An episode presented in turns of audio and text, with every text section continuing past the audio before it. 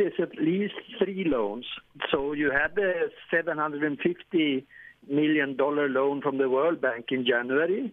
Then you have the four hundred ninety-seven million dollars loan for the also from the World Bank to repropose the Kumati power station.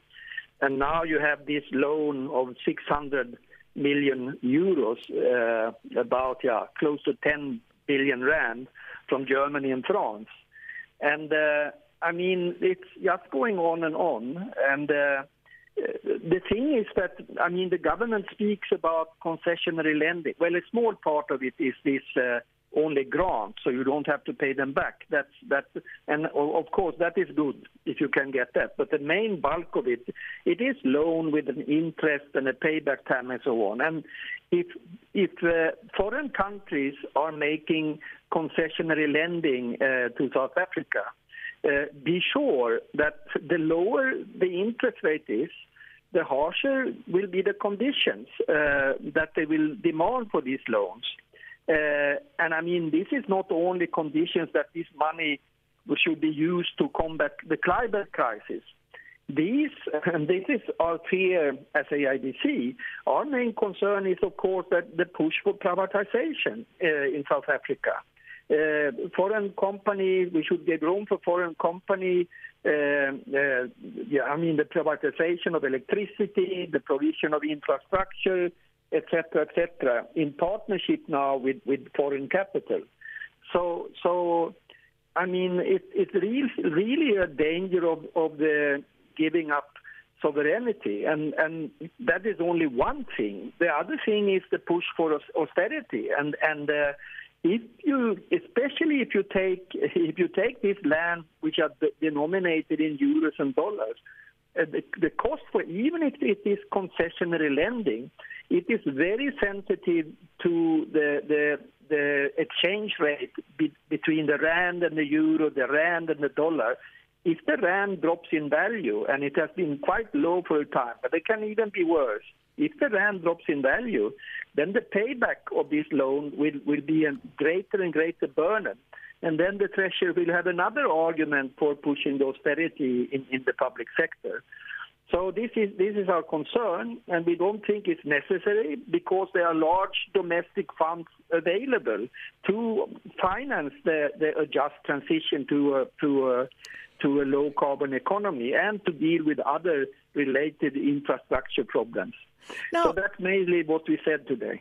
So so I must say I, I am confused. I'm totally perplexed because over and over again we hear people saying that the government should look domestically. And for some reason, the government keeps going elsewhere. So w- what what could be the reason behind that? well, um, I, I I mean, the, the, I think the leading officials are strong believers are in integration in the in the finance net, the global finance network. I think that is one reason. Uh, I think the second reason is, I mean, when it comes to the Public Investment Corporation, which you know is, is managing the, the state pension fund, G E P F, there there are other political no-go areas.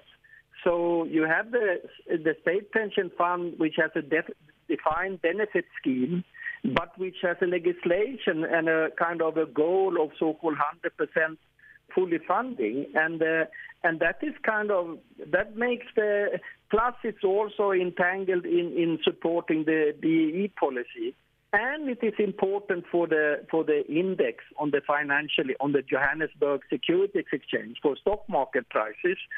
So they simply doesn't want to go there. And I mean, I raised this issue with trade union with, with the Treasury officials uh, during the the midterm budget.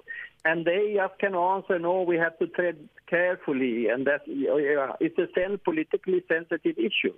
But, I mean, if you should have concessionary lending, yeah, then you can have it from the state pension fund. It, it's good for now two point three uh, trillion uh, rand, and it doesn't need uh, these huge funds, or it doesn't need kind of like to invest this in the Johannesburg Stock Exchange. It's gambling that the increase will will increase further. They they they pay the benefits and the pensions, And and uh, then they have a surplus uh, every year. Last year now it was forty-six billion rand.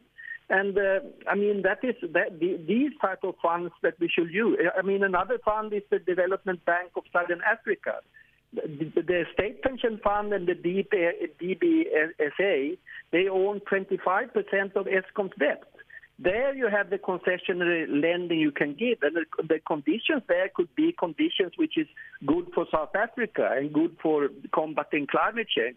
Uh, you don't have to have conditions to let in private companies and, and uh, sort of take over the economy, if I should put it bluntly. Mm. So it's really it's really an issue of politics here. And and uh, and I, I can also say I spoke to DUSA one week ago, and because of the legislation of the state pension fund, uh, members of the G E P F now who are pensioners, they got a cut in the pension in the pension payments now of about four thousand rand per month. Why? Well, it's because of the legislation of the G E P F that it should be one hundred percent fully funded as it is.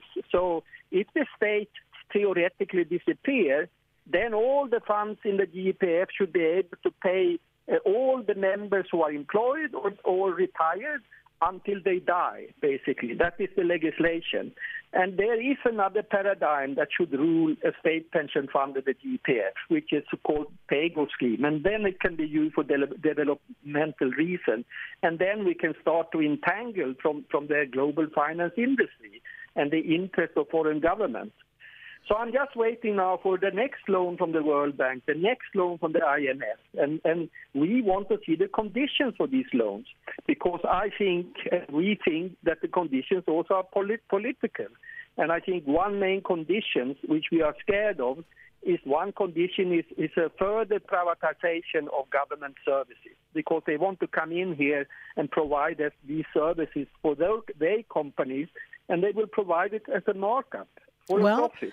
I'll tell you what, let's watch and see if we can get our, our hands on those T's and C's and see what those uh, conditions are, and hopefully speak ag- about it again next week. But thank you so much for your time, uh, Deke Forsland, who is a senior economist at the Alternative Information and Development Centre.